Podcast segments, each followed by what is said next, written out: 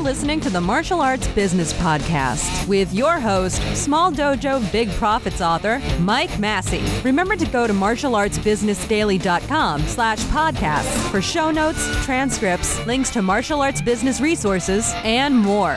Now here's your host, Mike Massie. Hey guys, it's Mike Massie, and I'm back with another episode of the Martial Arts Business Podcast. And today I am joined by JB Jaeger of Maryland Jeet Kune JB is a longtime client and also a personal friend, and uh, I am proud to have him on the show. So welcome to the show, JB. Thanks, Mike. It's great.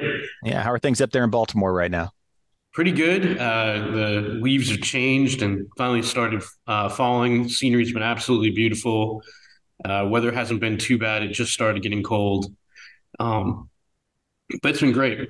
Yeah, it's, I'm kind of really good. I'm kind of jealous. You know, we get like two seasons here in in Austin. you know, we really don't get three or four seasons. It's either it's either you know super super hot, like you know we're in a drought, or um, it's cold. You know, and it's weird. Yeah, the weather changed really quickly on us, which hardly ever happens, and we're actually getting fall like weather now.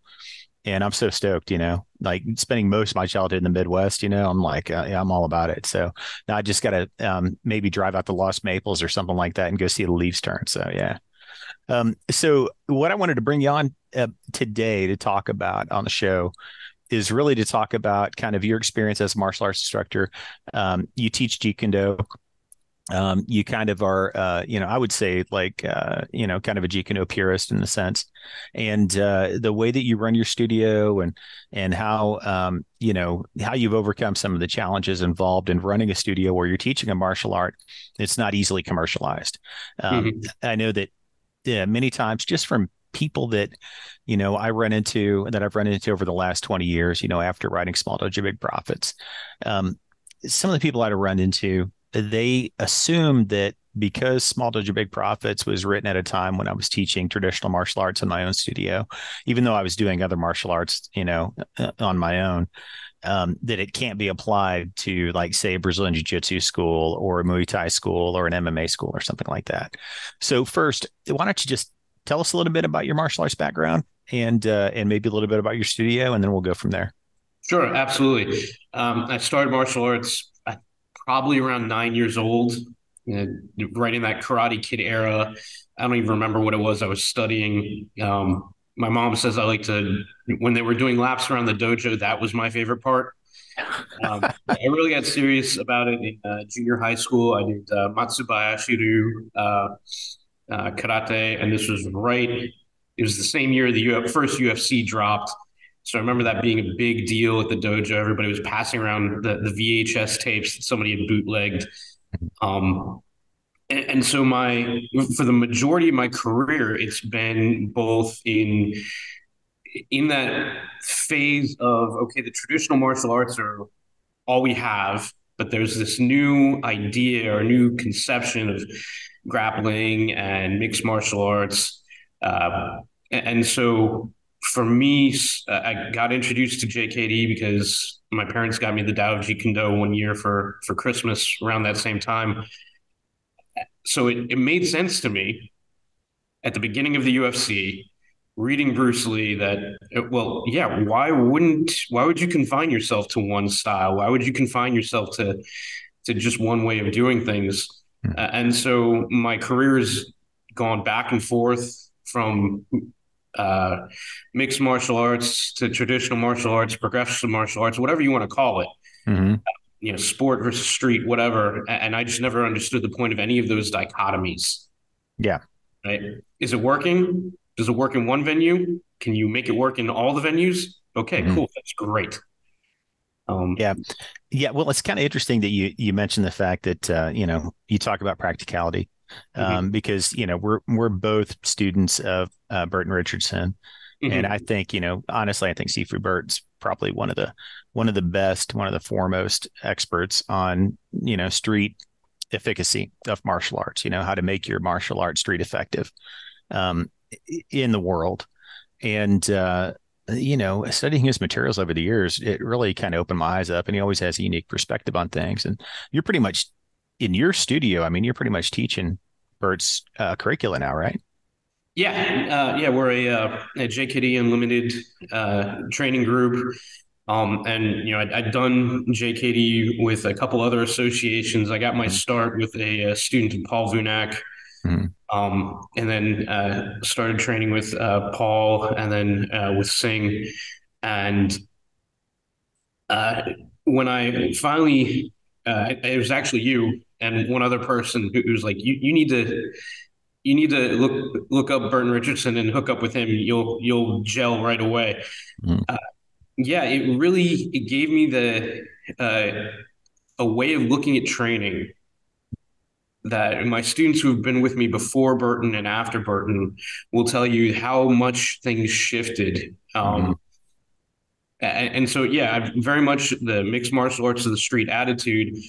But you know, if you you come into our school, it's it's still very much a dojo. It's still that uh, kind of that that martial you know, Bruce Lee called it martial arts, not martial arts. Mm-hmm. Uh, that almost old school Budo attitude. Mm-hmm. Um, training for for self perfection and for uh, self protection. Yeah, you know it. It's uh, I don't know. I used to always tell my students, you know, I'd be like, you know, martial arts without philosophy is like soup without water. You yeah. know, it just it just isn't.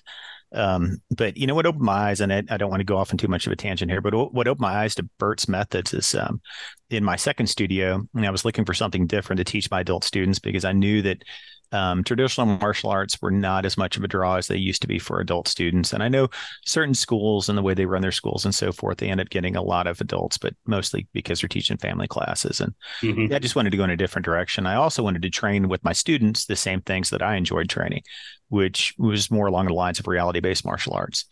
And uh, I was teaching uh, Burt's MMA for the Street program to my adults. And what was interesting was I had two different students who had started off from scratch, like knowing nothing. And uh, one was training to be a cop. The other one was just uh, he was a, a, plumber, I think. And his older brother, that that guy was funny because he was a smaller guy, and his uh, older brother was uh, one of these hardcore, big, huge biker guys. And and uh, he ended up his brother kind of playfully attacked him at a family reunion, and he ended up, you know, did a double leg and took him down and, you know, choked his brother, you know, and then made his brother give up. And then the guy who was trying to be a cop. He ran into uh, somebody who was, uh, I think, a, a, karate brown belt at a party, and this guy was giving him crap because somebody else had told him he did martial arts with me, and you know, and it was just going on and on and on and on. And so finally, I guess the guy kind of got fed up, and he's like, "Well, you know, why don't we see if your stuff works or not?" And the guy came at him, and same thing, man. He, you know, he ducked under a punch and did a double leg, took the guy down, mounted him, and choked him out. You know, he didn't he, he let him tap, but still, you know, right. and and neither of these guys had over six months of experience. Yeah. You know, they were both like, you know, just baby students, in my opinion. And, you know, to take somebody to that level of efficiency and efficacy in their skills um, in traditional martial arts, it was like a, a five year thing for me before you know, mm-hmm. and to be able to do that with somebody in a matter of months was impressive to me. That's what kind of sold me on it. So yeah, I'm right there with you. And one of the things that, you know, like I said, having done JKD and all kinds of other martial arts before I got working with Burton, there were so many things I learned from other teachers that I was like, this is really cool. I can't pull it off in sparring. I like it, yeah. but I can't do it.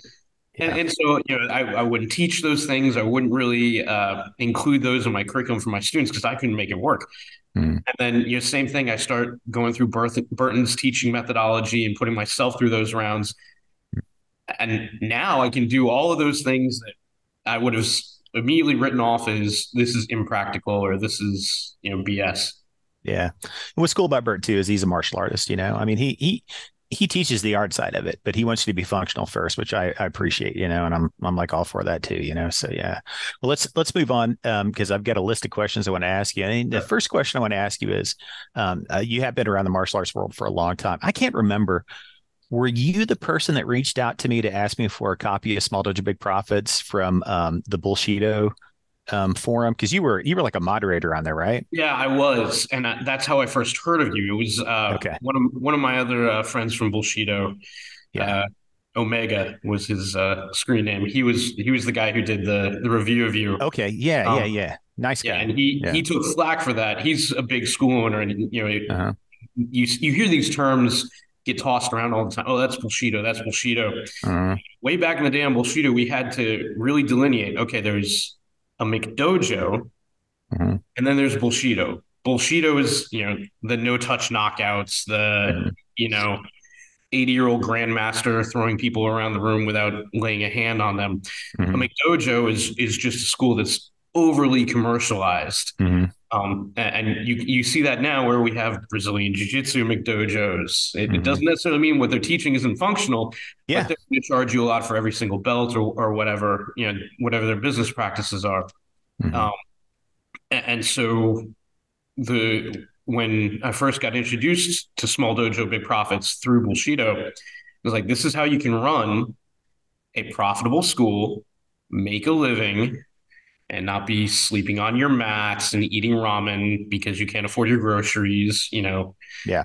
Um so yeah, yeah, I remember those guys. They, they, they, I, I remember somebody pointed it out to me because I got to the point early on after I released that book because I had so many people that were just spreading lies about me and you know just falsehoods because you know, I was really kind of without realizing it, kind of shaking up the industry at the time with the ideas that I was presenting, and um, yeah, I remember somebody pointed out to me, they're like, man, you ought to see what they're saying about you in this forum. And I'm like, oh, whatever. And I went and looked and I'm like, oh my gosh. So then when your friend Omega approached me to get a copy of my book, I was like, I don't think so. He's like, no, really, I, I want to do a legitimate review. And I was like, you guys have not been kind to me. None of the people in that forum have actually read my book. You right. know, why should I? He's like, I'll buy it. And I'm like, you know that's fine. And he actually did a very nice review. He was a very very fair it was it was interesting. But it's strange how that happened early on you know how so many people were against my methods and now people are forced to do it but yeah. um, simply because of the economy and things that have changed. So tell me in your estimation what have been the biggest changes that you've seen in the martial arts industry since you first became since you first started teaching um, I, think the the ability to teach online, um, for better or for worse, has been one of those uh, big industry shifts. Mm-hmm. Um, I think uh, the ubiquity of social media is is one of the other things, and that uh, it's it's enabled marketing to be so much cheaper.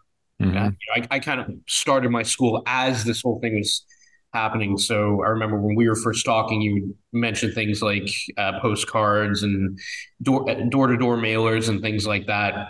Mm-hmm. Um, and how the shift away from that has been. And so I've never really, I did some at the beginning, but mm-hmm. you know, like, like you coach people now, that's great after you've mastered Facebook marketing and everything like that. Uh, yeah. It's just cheaper and easier. Mm-hmm. You know, I, I forget, I got I think it was ended up with 200 total leads from my last ad campaign. Wow. Maybe awesome. 175 bucks. Mm-hmm. You know. Yeah.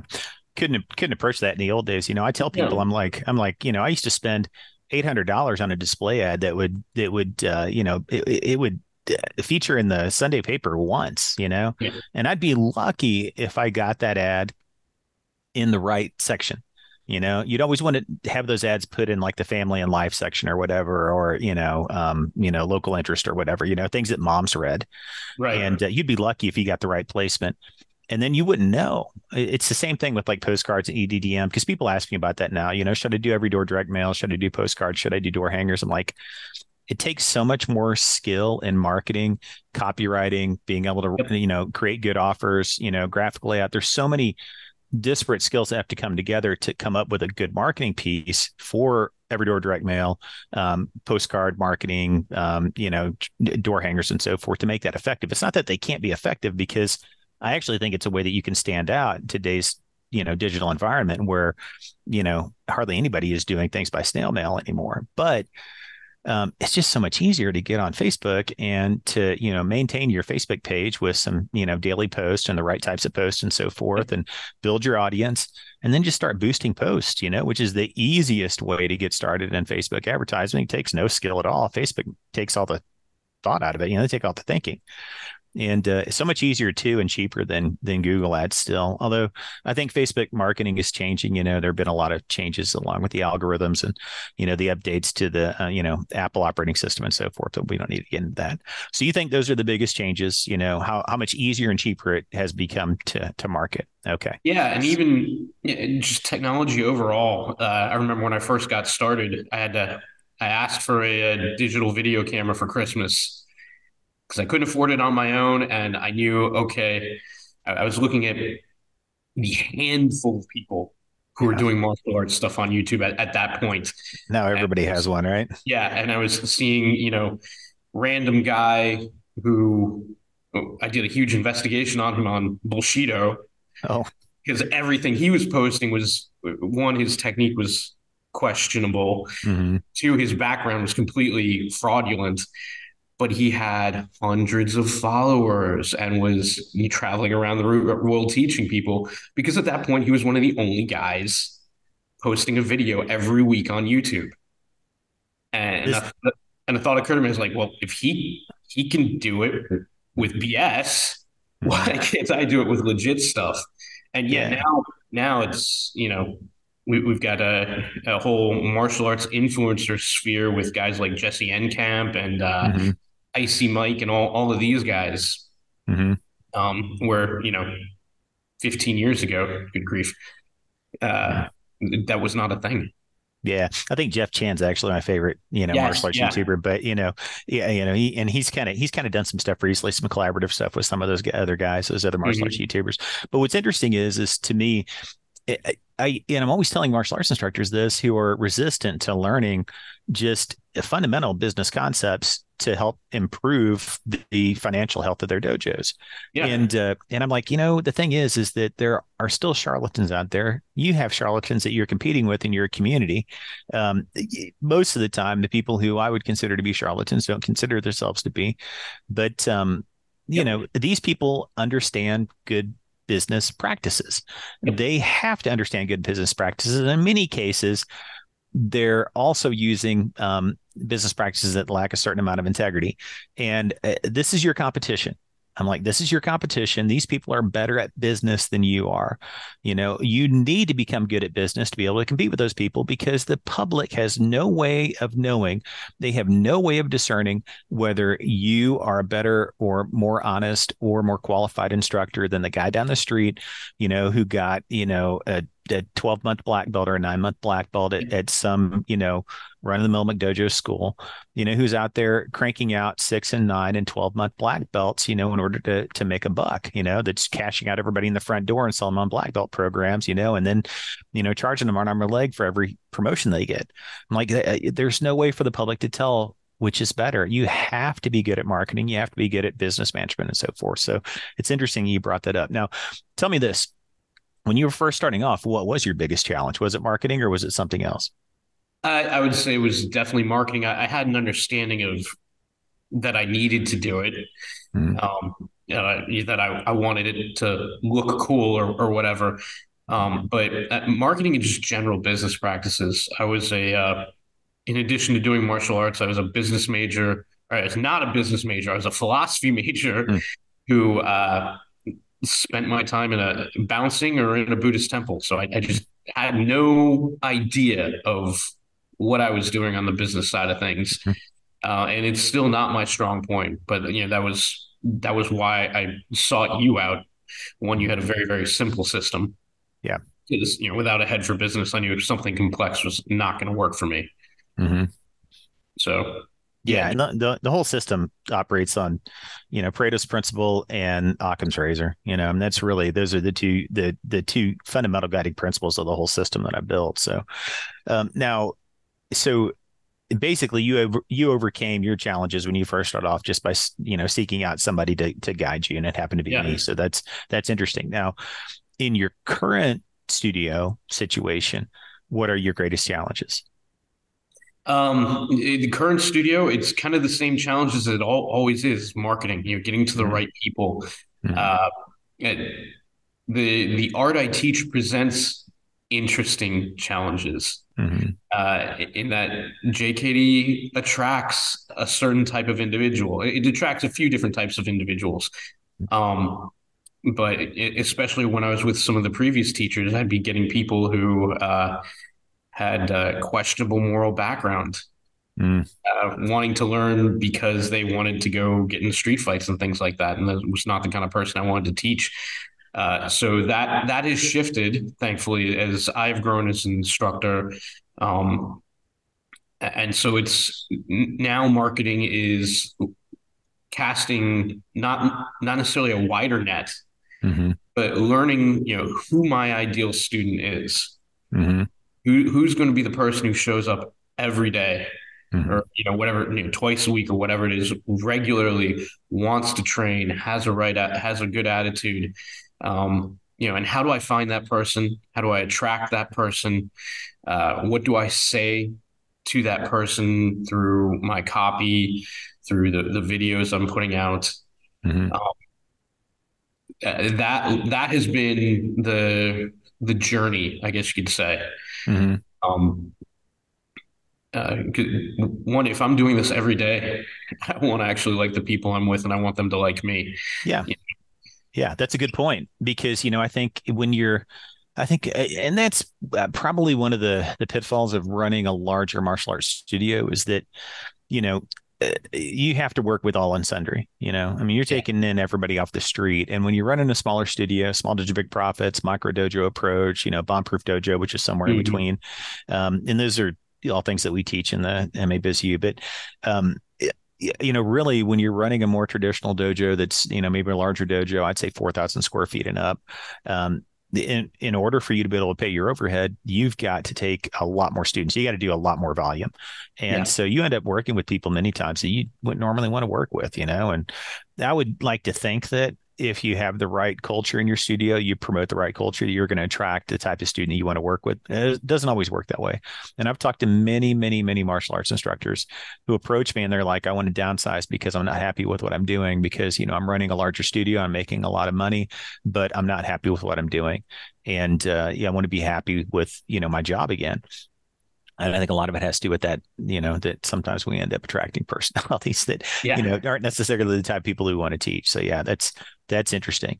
So as far as you you've always kind of run a studio that's kind of a uh, the smaller model you know kind of focusing maybe more on small groups um, private instruction individual instruction and so forth you know um, what type of challenges do you think come along with that um it, uh, again finding that ideal student um mm-hmm. the because so many martial arts schools are the big gyms Mm-hmm. Uh, the the average person who contacts you is looking if they have an idea of what a martial arts program is like, they're looking for that sort of thing. Mm-hmm. They're looking for a, a lower rate for uh, a larger training group. Whereas mm-hmm. if you're running a smaller uh, uh, smaller profile school, mm-hmm. uh, private students, things like that, that's a different sell.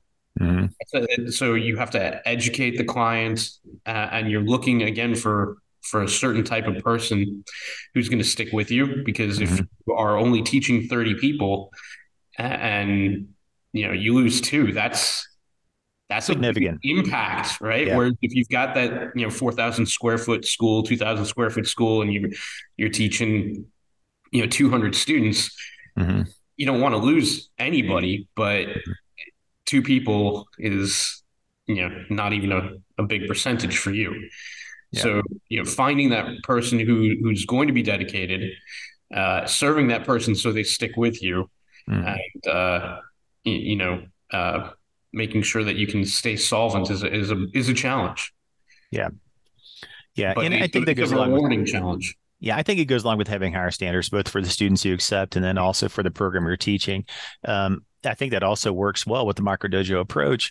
You know, I mean, you know, during the pandemic, you know, that's what I shifted to. And then I ended up creating that micro dojo course for you guys. Um, what is interesting to me is I don't understand why more martial arts instructors don't, you know, follow that micro dojo approach because it is so much easier to have an extremely low overhead studio maybe even be running your business in a part-time location and only teaching you know less than 20 students but yet charging a significant amount more and yet you can still make a great living doing that and it's so much easier you have so much yeah i mean just just less headaches less work less everything you know less marketing you name it. Um, and I, I i just i don't understand why martial artists don't do that or more martial artists don't pursue that that pathway to success except for the fact that i think a lot of martial artists have this kind of maybe this traditional um, uh, you know vision of what a martial arts school is of what a dojo is you know and you know they you know some traditionalists you know want they want the mr miyagi dojo behind their house or you know whatever or other people are like you know i i came up in a school that was you know in a strip mall or something like that and it was you know you know 3000 square feet or 4000 square feet or whatever and that's the way we trained and i want to have an environment like that um you know and i get that but sometimes I don't think that's the most rewarding way to go. I think there are more headaches that come along with that type of more commercialized school than people realize. So it's interesting that you mentioned that.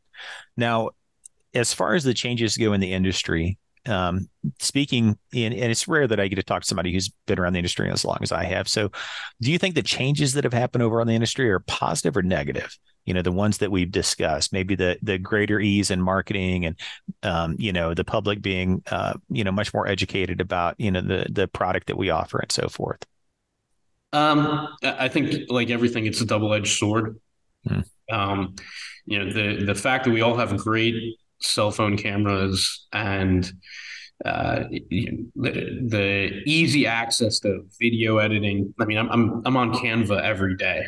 Mm-hmm. Uh, whether it's you know for a, a, quick 30 second video that I can upload to, to Instagram and uh, YouTube or for running a marketing campaign or whatever. Um, those things are great. Mm-hmm. Uh, the ease of access, though, has also led to more noise. Mm-hmm. Um, so you do have to. You, you can't just use the tools. You have to start becoming skilled at them, and and this is still a process with me. Um, because you have to be able to stand out. Yeah. You kind of also have to understand what it is you you're trying to do. Uh, you know, because if you want to be Jeff Chan, that's a completely different skill set mm-hmm. than uh, you know trying to get somebody within your five ten mile radius to show up at your school. Yeah. Now, yeah, you can definitely monetize those skills um, but you, you got to decide what it is you want to do. Mm-hmm. Um, and, and, the the ubiquity of social media does also lead to um, the kind of the the sophomoric attitude uh, with the people you might be you might think you're trying to reach out to. Mm-hmm. Um, yeah, the the fact of the matter is is, and this is this is not a shot at at uh, Icy Mike or Jeff Chan or, or Jesse Enkamp or any of them, but I'm probably not trying to attract any of the people who uh, mm-hmm. who watch their videos.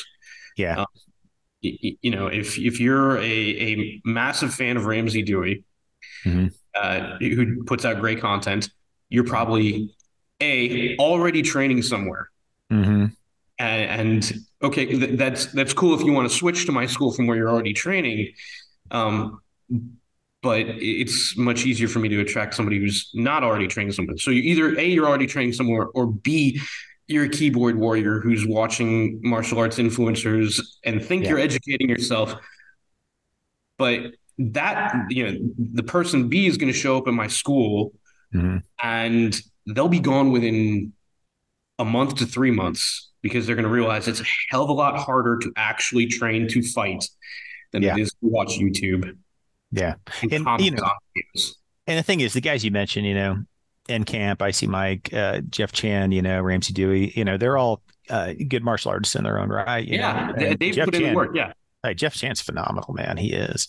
Um, but uh, you know they're entertainers you know as far mm-hmm. as their their full-time job now that they've chosen their career path as youtubers is to be entertainers and so their job is to entertain and they do put out some highly entertaining content i love some of the stuff that they put out you know i think actually i think jesse has recently you know because i hadn't I hadn't really followed his content for many years and way mm-hmm. back when i was in contact with him because um, he published an article of mine that i wrote a humorous article and so forth oh, cool. really nice guy but uh, um I think he puts out some of the best content on traditional martial arts that there is, you know, which is which is great. I think it's a service to the industry, but you know, for the average martial arts school owner, this brings me back to the common mistakes that I see martial arts school owners make. And, you know, I think one of the common mistakes you mentioned it is that they um, they try to target the wrong audience. You know, they think that their audience and that their primary the primary audience that they need to um, to reach in order to attract students is martial artists, and it's just not so. It's never been that way. You know, your your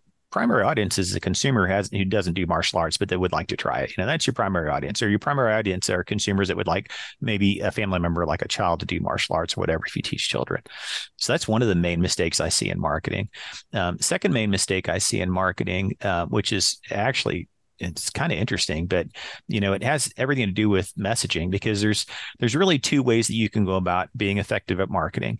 You can use the shotgun approach where you just put a ton of marketing out there, just a ton of marketing content, a ton of marketing campaigns and so forth and you know, really just focus on offers, you know. You're just focusing on the best offer that you can possibly put out there, you know, that's an offer I, I call it a godfather offer, an offer you can't refuse. And you just put a ton of it out there.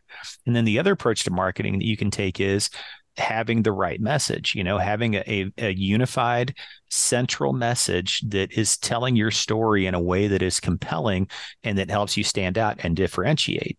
When you can combine those two approaches, when you learn to have a unique voice and uh, you learn to differentiate in the marketplace, which you need to do eh, with, as you said, all the noise that's out there in the digital marketing world today, and you can combine that with that kind of shotgun approach, you know, then that's that makes for pretty phenomenal marketing. And then the third common, most common mistake I see is I see martial arts instructors try to do everything free. Like they, because marketing is so cheap and because t- there's so many tools out there that are low cost and free and you know you can get on social media and you can you know you can market 24/7 on social media for almost absolutely free. The only problem is now is like on Facebook, you know, which is where still most of the moms are um, in most of the families, most of the people you're trying to reach you know they have you know since they went to the pay to play model you know since they went you know full bore ahead with their um, their advertising model um, you know they have just destroyed organic reach on that platform. So you could be posting putting free posts on facebook till you're blue in the face. You're not going to reach anybody. You're going to reach maybe if you're lucky 3% of your followers maybe. Mm-hmm. um, so you have to advertise. You have to pay for advertising in order to reach people now. And i think too many martial arts school owners are just trying to do everything for free. They're doing everything diy you know you look at their marketing you look at their website you look at the things they're doing and it's just completely unprofessional. And uh, you know i think in today's market you just cannot afford to be unprofessional. Yeah. It's just it's something you can't do. So yeah. And, yeah. you know, you can you can do that after you've put in the work. Hmm. Right? Uh, you you can build your own website after you've learned what a martial arts website has to be to attract people, right? Yeah. Uh, yeah. Uh, you can you can write your own ad copy after you've learned copywriting, mm-hmm. and even then, you're still I'm, I'm constantly trying to learn new skills for, uh, you know, whether it's editing videos or, um, you know, writing copy. Mm-hmm. You know, yeah. Well, the crazy thing is, though, what's interesting, JB, is you don't have to learn those skills anymore, and that's something that I'm I'm trying yeah. to get across. Like the most recent, I don't know if you've taken a look because I know you just got on the app that I just released, but um, the mm-hmm. most recent marketing um, the course that I released is kind of like a condensed marketing course because my old marketing course had just gotten too bloated and people would look at it, they're like, it's just too much, and they would just give up on it immediately. So, um, you know, I try to focus on 80 20 marketing uh, activities in that course. And one of the things that I'm trying to get across to people now is you don't have to learn all those skills. When I first started, I built my first martial arts website in 99 and 2000 you know and i remember building that website in microsoft publisher because microsoft publisher had an html what you see is what you get website builder. And i built it. It was actually a pretty decent website. You know it was pretty cool. It had like some some asian music in the background. It had a little dragon moving at the top you know for the time. It was you know it was it was pretty it was pretty cool. And uh you know, and then you could publish it, you know, with a, uh, you know, an FTP software that I think came with Microsoft Publisher. And I was one of the first martial arts studios I knew to have a martial arts website. And what happened was, is I built that website, I got it online, and then one of my students was a web programmer, and she did amazing websites at the time. And she built this really cool website that did absolutely jack for me. Okay. Right. Like nothing. And so I ended up taking your website down and I read um, a lot of Dan Kennedy stuff and I started doing website sales letters. And I started copying what I was seeing in the online marketing world to the martial arts world, the martial arts industry. And then all of a sudden, I started getting tons of leads from Google. As a matter of fact, that's one of the things that saved me during the uh, Great Recession, you know, because we were like months away from bankruptcy after the Great Recession happened, you know, and that, that whole story I've told it before, but um, right. that's what allowed us to turn that school around and get up to 125 students and, you know, 20 grand a month in, in revenue and so forth. Um, but you don't have to do that anymore. See, I had to learn web programming, I had to learn copywriting, I had yeah. to learn how to do graphic design, I had to learn all these disparate skills, search engine optimization. I got a search engine optimization certificate. You know, I did all these things. You don't have to do that anymore because all you gotta do is pay somebody. And it's so yeah. much cheaper now to do you're uh, you know say say you've got you know, I always tell instructors you know you need to be spending you know if you're making ten thousand dollars a month if you're bringing in ten thousand dollars a month gross in your studio you should be spending ten percent of that at least on marketing every month for that thousand dollars a month you can get a lot now you know mm-hmm. you can get a website for $300 a month from one of the more reputable uh, website you know martial arts website builders out there that is already has um, you know lead capture forms already has you know sms text marketing you know integrated with it already has um, maybe integration with uh, calendly or they might have their own calendar software on their appointment setting software integrated with it. Um, automatically is is already search engine optimized so it's going to show up well in the search engines and local search you know and on and on and on. You know these are things that would have taken me you know uh, hundreds of hours to do on my own in the past and you know maybe thousands and thousands of dollars you know and you don't have to do that anymore. So it's it's interesting you mentioned that too because i'm I, you know i, I want to just you know impress upon people out there you don't have to learn all those skills yourself you know? No you don't. And you know i've learned them over years right? Yeah. just like you were saying it, it's not that i need to know it right now but yeah. as you go through this process it's it's just like your martial art yeah right? well, you pick up things as you go you yeah, and then years ago, years ago, you had to learn those skills. Yeah, you know, to market online. And then what all I'm saying is you don't anymore. So it has gotten a lot easier, just like you said before. And uh, I think it's you know it's really tragic that martial arts instructors are still out there and they're still struggling for lack of number one learning fundamental business skills number two learning how to market you know, yeah. marketing, marketing and sales solves your cash flow issues. That's like 80% of the problems you're gonna have in a martial arts studio. Okay, so let's move on. So um, eh, running a JKD studio, I, I'm gonna assume that was a dream job for you. Am I correct in that? Oh, absolutely. Absolutely. Yeah. Um, yeah so, dream so, job, uh, you know, wanting to kind of having in the back of my head of what what would if I could go back in time and teach myself, you know, or, or, the student who's like me at that age, what would the dream dojo have been? What would the the uh, experience have been of, of, going through that training? Um, so it was absolutely a dream come true. Um, it's also kind of a nightmare because I really got started when I got laid off from my day job. I remember yeah. talking to you about that back in the day. yeah, I, you know, I had the the part time training group and was like, okay, here we go. I don't have a choice. So yeah, uh, it, it's it's interesting. You know, I you're not the only person that's uh, that's uh, that I've coached that had that happen to them. But sometimes that's you know the the biggest challenges we have in our lives are sometimes the catharsis. You know that that uh, mm-hmm. uh, you know that we go through to to take us to where we need to be in our professional lives. You know to be happier. So what's what would you say is the best part of your job? Oh, there's so many uh, great points in my job. Uh, you know, kind of living my dream, getting to surround myself with the martial arts. Uh, the probably the biggest one of those moments when you're, you're teaching someone who's struggled with something, mm-hmm. Uh, and then they, they have that aha moment, uh, moment of uh, where, where everything clicks and you get to see them overcome whatever it is they've been struggling with. Um, that's always just a, a huge rush. Uh, the moments where someone comes to you, and almost always not the person you'd expect, mm. but someone comes to you and says, "You know, what you've done in my life matters.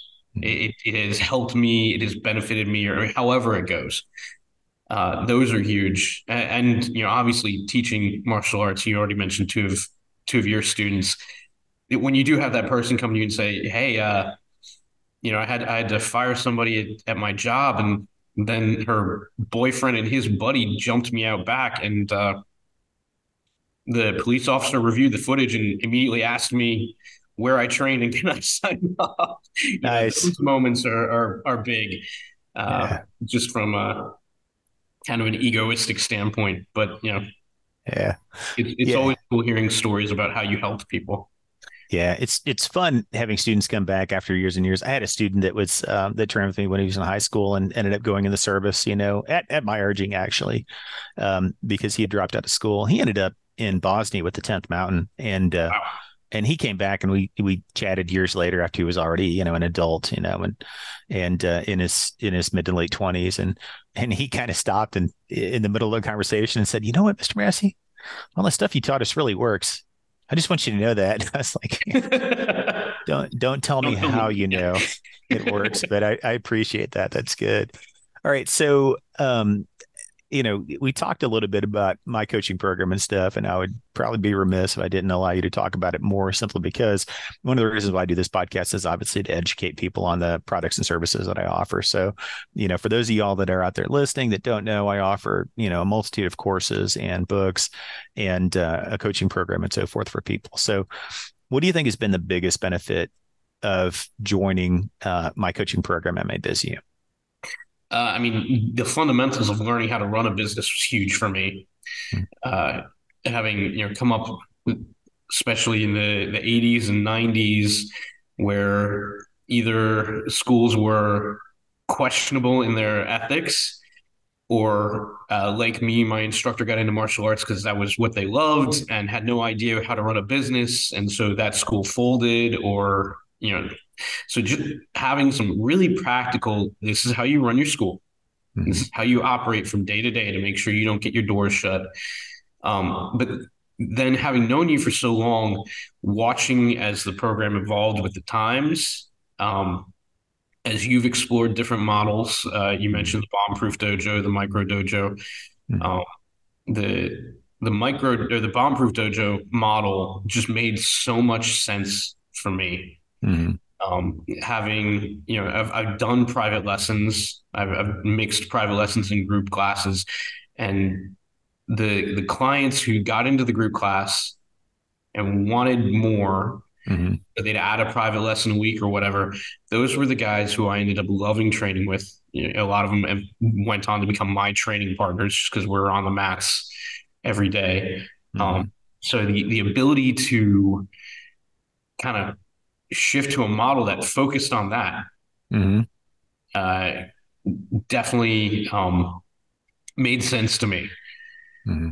And you know, as, as as I've stuck with you through these years, and you know, seen what other business coaches, um, you know, it, it is interesting to me how uh, they, they, you know, they'll pop up in my social media. Or every once in a while, I'll get one of them actually DMing me and you look at their background, I'm like, oh, okay, you, you, ran one school, mm.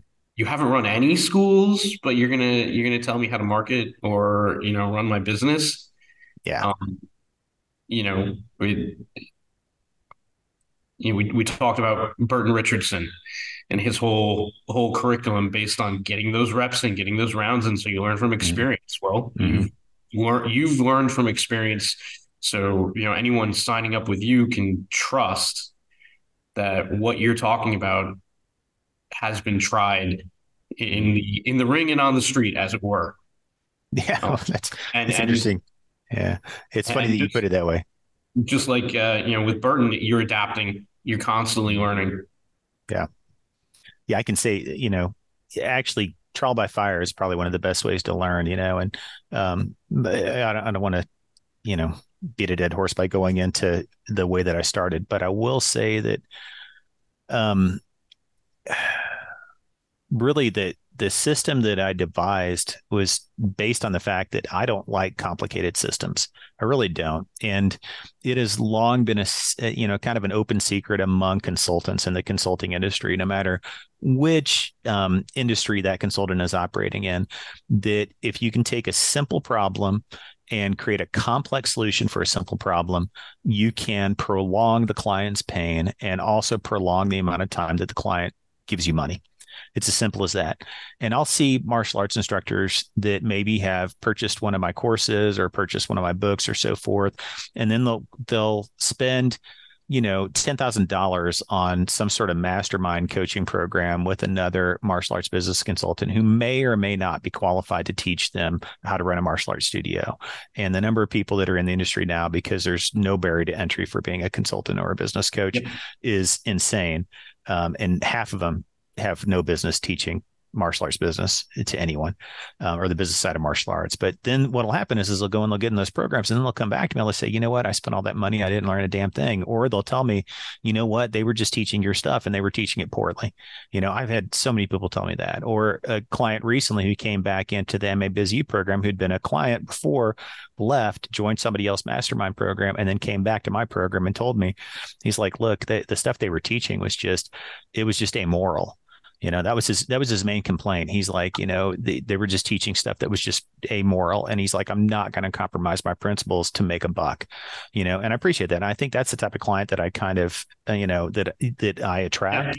And those are the types of people that I want to work with and I want to be around. I don't want to be around the martial arts instructor that just wants to cash out every person who comes in their front door, who's not worried about, you know, tracking attendance or, you know, um, whether their clients are improving or, you know, engaging clients, you know, after the sale and so forth. I don't want to work with those types of people. You know, I want to work with people who are actually who are real instructors, people who want to teach martial arts, who actually want to pass on their art, you know, who want to improve other people's lives through the the practice of teaching martial arts, you know, through the, that career that career path. And uh, yeah, so I'm I'm glad you know I'm glad it works for people. I'm glad people like you have seen value in it. So you know, um, I'd probably be a, a, you know a lot wealthier if uh, if I was willing to you know sell people on my you know uh, you know, inner circle mastermind program, you know, you know, thirty thousand dollars a year or whatever, you know, I'd probably make a lot more money. But yeah, that's that's not what I'm here for. So, well, before we go, um, let's talk about a couple of things. Okay, so first thing I want to ask you is, do you think that your business approach has to be different for somebody who's teaching a martial art that maybe isn't easily commercialized? For example, you know, um, say you know in your case you're teaching Jiu-Jitsu, you know, kind of as a as a purist, as it were. Um, do you think your business approach, tactics, strategies, and so forth have to be different when you're teaching a martial art like that versus say teaching something that's easily commercialized, like you know? And I'm not picking on any martial art because I I am a, a Taekwondo black belt, but say if you were teaching Taekwondo or something. Um, I, I think the principles principles of running any business, marketing, you know, the fundamentals, all of those things, those are going to be the same no matter what. Mm-hmm. You do need to be able to adapt to your situation. Mm-hmm. You, so you want to have that mental flexibility, but you have to understand the fundamentals to do that. Mm-hmm. You know, try and reinvent the wheel. And, and I've had uh, I've had martial arts coaches uh, instructors, not martial arts business coaches, tell me, no, you need to do this. Well, you know, those coaches weren't running a school. Mm. Why should I follow their insight? Um, yeah. So, knowing the fundamentals of how to run a business really, really, uh, those are going to be the same across the board. Uh, are there things in uh, a, a Taekwondo dojang that uh, I might not be doing? Sure. Are there things I'm doing that they might not be doing? Sure. Mm-hmm. But that Taekwondo instructor and myself, we have to show up. We have to leave it all out there on the mat. We have to mm-hmm. engage with the students. If you know, if, if they're going to be successful, they want to make the same connections with their students I'm making. Mm-hmm. They want their students to feel good after the end of training, the, the same way I do. So, are there differences? Sure. Mm-hmm. But at the end of the day, if I lack the fundamental skills that he has, it doesn't matter that my art is super cool and unique and individual. Um, because I'm not going to be in business.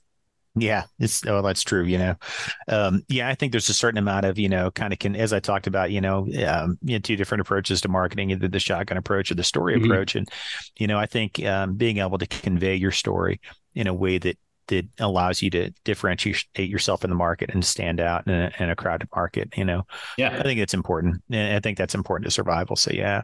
Now let me ask you this: If you were starting over again today, you know, like starting over completely, what would you do differently? Oh, I would have signed up uh, with you a lot, a lot pre- sooner. I appreciate um, that. Uh, well, if I was starting over today, and definitely, again, just all the innovations with technology that we've talked about. Mm. Um, I, I, would, uh, I, I would be filming my classes, whether it's you know a dedicated tripod in the corner so I can you know upload that to a pl- private training group. So somebody in in uh, Australia wants to learn from me mm-hmm. can, or you know again just okay, I've got two students sparring. They're two of my really good guys. Let me get thirty seconds. 30 mm-hmm. seconds of just a quick a quick video on mm-hmm. Instagram within you know within a day. Mm-hmm. Uh, you know, whereas before that all had to be planned out. Mm. So I, I, would be taking advantage of that so much quicker. Um, but yeah, I, w- I would be uh, I would be putting the systems I learned from you in, in place before I even open the door, mm-hmm. um, and not trying to put my own spin on things and mess around. You know, like I said, the fundamentals are what uh, what you yeah. need to be doing. Yeah, it's interesting you say that about putting your own spin on things because I have people, uh, you know, have come in and out of the program um, who have had varying levels of success. And most of the reason why when people come in and they don't have a, a, high degree of success, it's either because they actually want to do something that's different than what I teach. In other words, they might want to have a big, huge school, you know, or they want might want to have, you know, multiple locations or run a chain of schools or whatever. And, you know, it's kind of a different vision than what I teach. It's not that you can't take the business principles that I teach and, you know, use that to get you off the ground and then use that, you know, level of success as a platform to do other things. But um, or it's because they just want to do things their own way. And I'm like, you know, just when you're just starting off, just do the systems as they're taught. You know, do everything. Do the systems as they're taught. Implement everything. You know, do it in order, and you're going to get much better results. So I, I appreciate that. Okay, real quick, uh, let's do a lightning round here. So, um, what's your favorite method or style or techniques to train? Oh, good grief! Uh, that changes I, would say weekly, but I, you know, I go through cycles. I go through mm-hmm. cycles where, uh, you, you know, Kali, love it. Uh, mm-hmm. I just finished a six week intensive with my students on uh, Espada Daga. And oh yeah, a, a, workshop on it uh, tomorrow at a big HEMA event out here.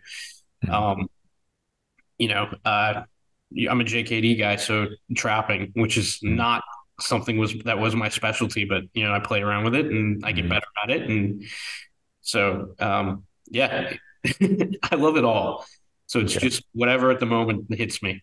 Cool. Okay. So uh, favorite after workout meal? Uh, ribeye with blue cheese and uh, homemade fries. Nice. Okay. Cool. Um, all time favorite martial arts movie? Oh, geez. Enter the Dragon. yeah. I, I kind of knew that was coming. You see the poster behind me. I said something else. I've got the, the, the Hong Kong poster behind me there on the wall. Okay. Uh, what's your favorite quote, martial arts or non martial arts? Oh, geez. Um,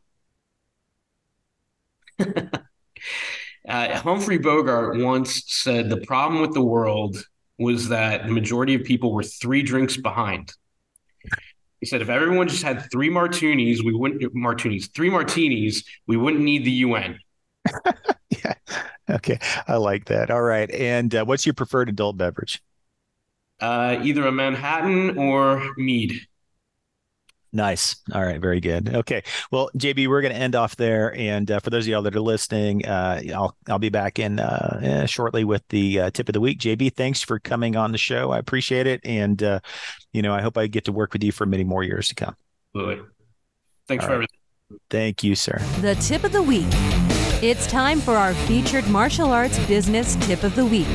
For more great tips, be sure to visit martialartsbusinessdaily.com to subscribe to our newsletter. And while you're there, click on the Business Resources tab for links to all Mike's martial arts business books and courses.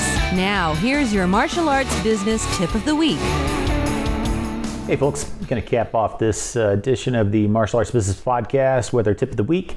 And this week I am talking about metrics. Okay, numbers. And I know boring as all heck, right? Nobody wants to talk about numbers. Nobody wants to talk about bookkeeping. Nobody wants to talk about tracking your metrics in your martial arts studio. However, it is one of the more important things that you can do in your studio to help ensure your success as a martial arts studio owner.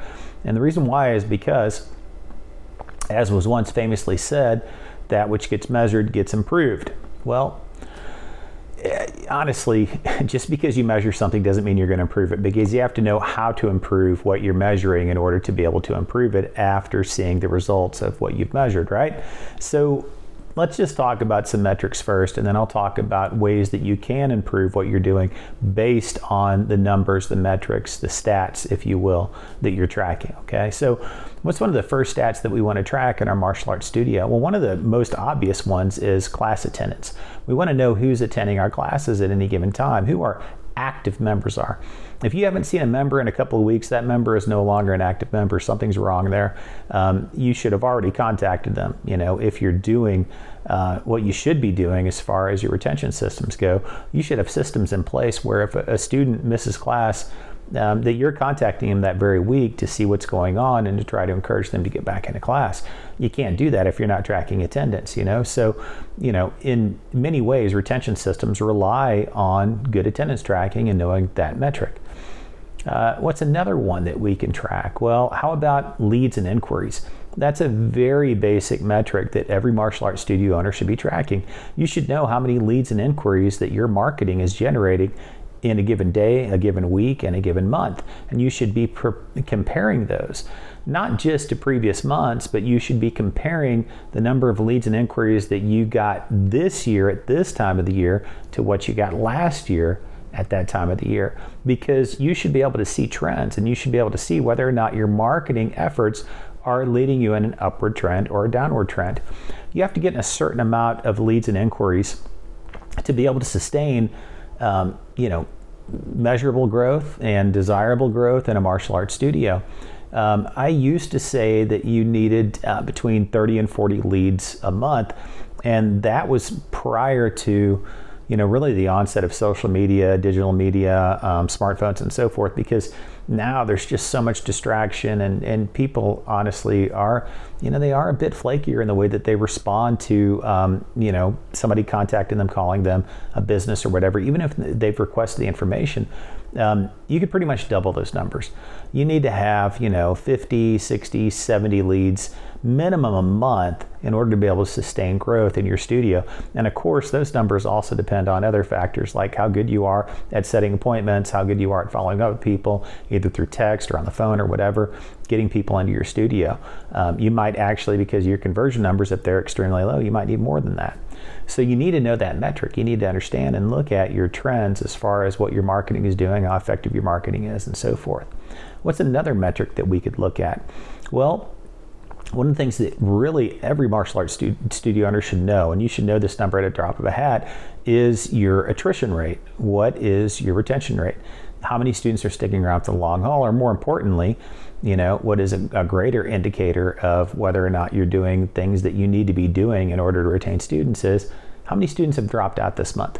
So when you at the end of the month, you add up the number of students that you have and you look at how many people you had enrolled at the beginning of the month, how many you had enrolled at the end of the month. You need to um, exclude all your new enrollments and just look at the numbers that you had at the beginning of the month and those students. And you want to look at that number as a percentage rate. Anything that's over 5%, if you're over 5% attrition, if you've lost more than 1 in 20 of your students over the course of the month, something's wrong. Something's wrong with either how you're teaching classes or how your instructors are teaching classes, how they're delivering, uh, you know, your curricula or what have you, um, or something is wrong with your retention systems, or there is something wrong with your customer service within your studio.